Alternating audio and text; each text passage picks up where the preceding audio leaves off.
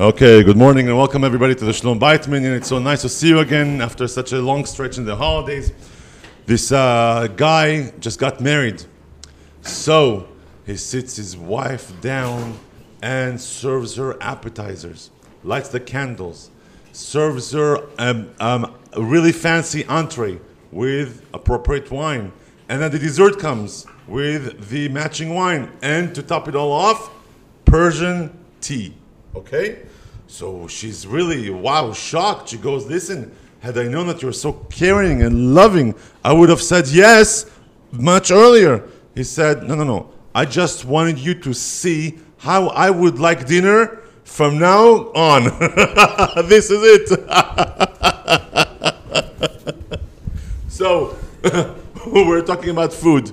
You come home and you make a dash to the kitchen. Yes? You lift the lid and you cannot hide your disappointment. Pasta, again, right? We had pasta yesterday and we had pasta. It's not only even the again part that bothers you, it's the fact that you come from a family where pasta is nothing less than junk food. And here it is, you're eating, and she feeds it to your kids. Junk food every day. Big problem, right? so, where do we find the solution for this? In Torah.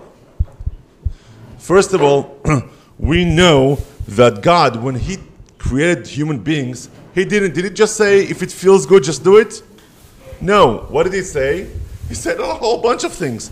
And they're all recorded in the Torah. Yes? We just concluded the Torah in Vezot Habracha we see Torah itself is a recording of God expectations of human beings, right? Torah is really a web of many relationships. A relationship between a husband and a wife, father and son, right? We see that a lot of relationships, but the most important relationship is a relationship between God and humans. And God makes sure to really express his expectations. He doesn't leave it for chance, and so should you. Don't leave it for chance. Food is really important part of the family ritual. It happens often, it happens a lot, and there's a lot that goes into it. So sit down with your wife to set your expectations, right? Sunday is time for a menu, nothing less than a menu. You sit down with a piece of paper. Sunday, every Sunday is leftover from Shabbat. Monday is your turn, husband's turn, to take a, bring a takeout from something from work because your wife is resting from Shabbat. Tuesday, you cook something, you husbands. You cook something, chicken and, and, and potatoes or chicken and rice, right? Basmati rice for Tuesday. Wednesday is a time for pasta for your shalom bait. Chazak baruch.